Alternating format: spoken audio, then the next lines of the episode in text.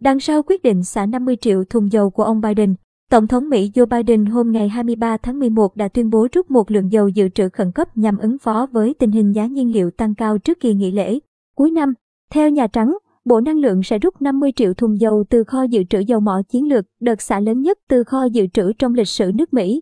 Năm 2019, Mỹ sử dụng trung bình khoảng 20,5 triệu thùng dầu trên ngày và vào năm 2020, Mỹ sử dụng trung bình khoảng 18,1 triệu thùng trên ngày, theo cơ quan thông tin năng lượng của Bộ Năng lượng. Báo cáo của EIA cho biết, việc sử dụng xăng dầu đã giảm hồi năm 2020 do đại dịch COVID-19. Tuy nhiên, Tổng thống Mỹ cũng lưu ý, động thái này sẽ không giải quyết được vấn đề giá khí đốt cao trong một sớm một chiều. Về dài hạn, chúng ta sẽ giảm sự phụ thuộc vào dầu mỏ khi chuyển sang năng lượng sạch, ông Joe Biden cho biết. Việc xả kho nhằm giải quyết tình trạng thiếu nguồn cung dầu trên toàn thế giới, tuy nhiên giới phân tích cho rằng tác dụng thực tế của việc này thể bị hạn chế. Số dầu trên sẽ không được tung ra thị trường cho đến giữa đến cuối tháng 12, tùy thuộc vào thị trường, CNN dẫn lời một quan chức chính quyền cấp cao. Việc bơm dầu ra thị trường có sự phối hợp của một số quốc gia khác, bao gồm Trung Quốc, Ấn Độ, Nhật Bản, Hàn Quốc và Vương quốc Anh. Các quan chức tin rằng nỗ lực phối hợp có thể có nhiều tác động hơn trong việc hạ giá xăng.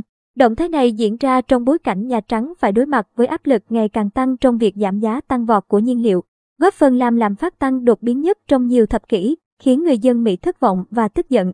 Thông báo của Nhà Trắng xuất hiện trong bối cảnh người Mỹ chuẩn bị cho các chuyến du lịch đường dài bằng xe cá nhân. Giá nhiên liệu trung bình tại các trạm xăng là 3,41 USD mỗi gallon, mức cao nhất kể từ năm 2014.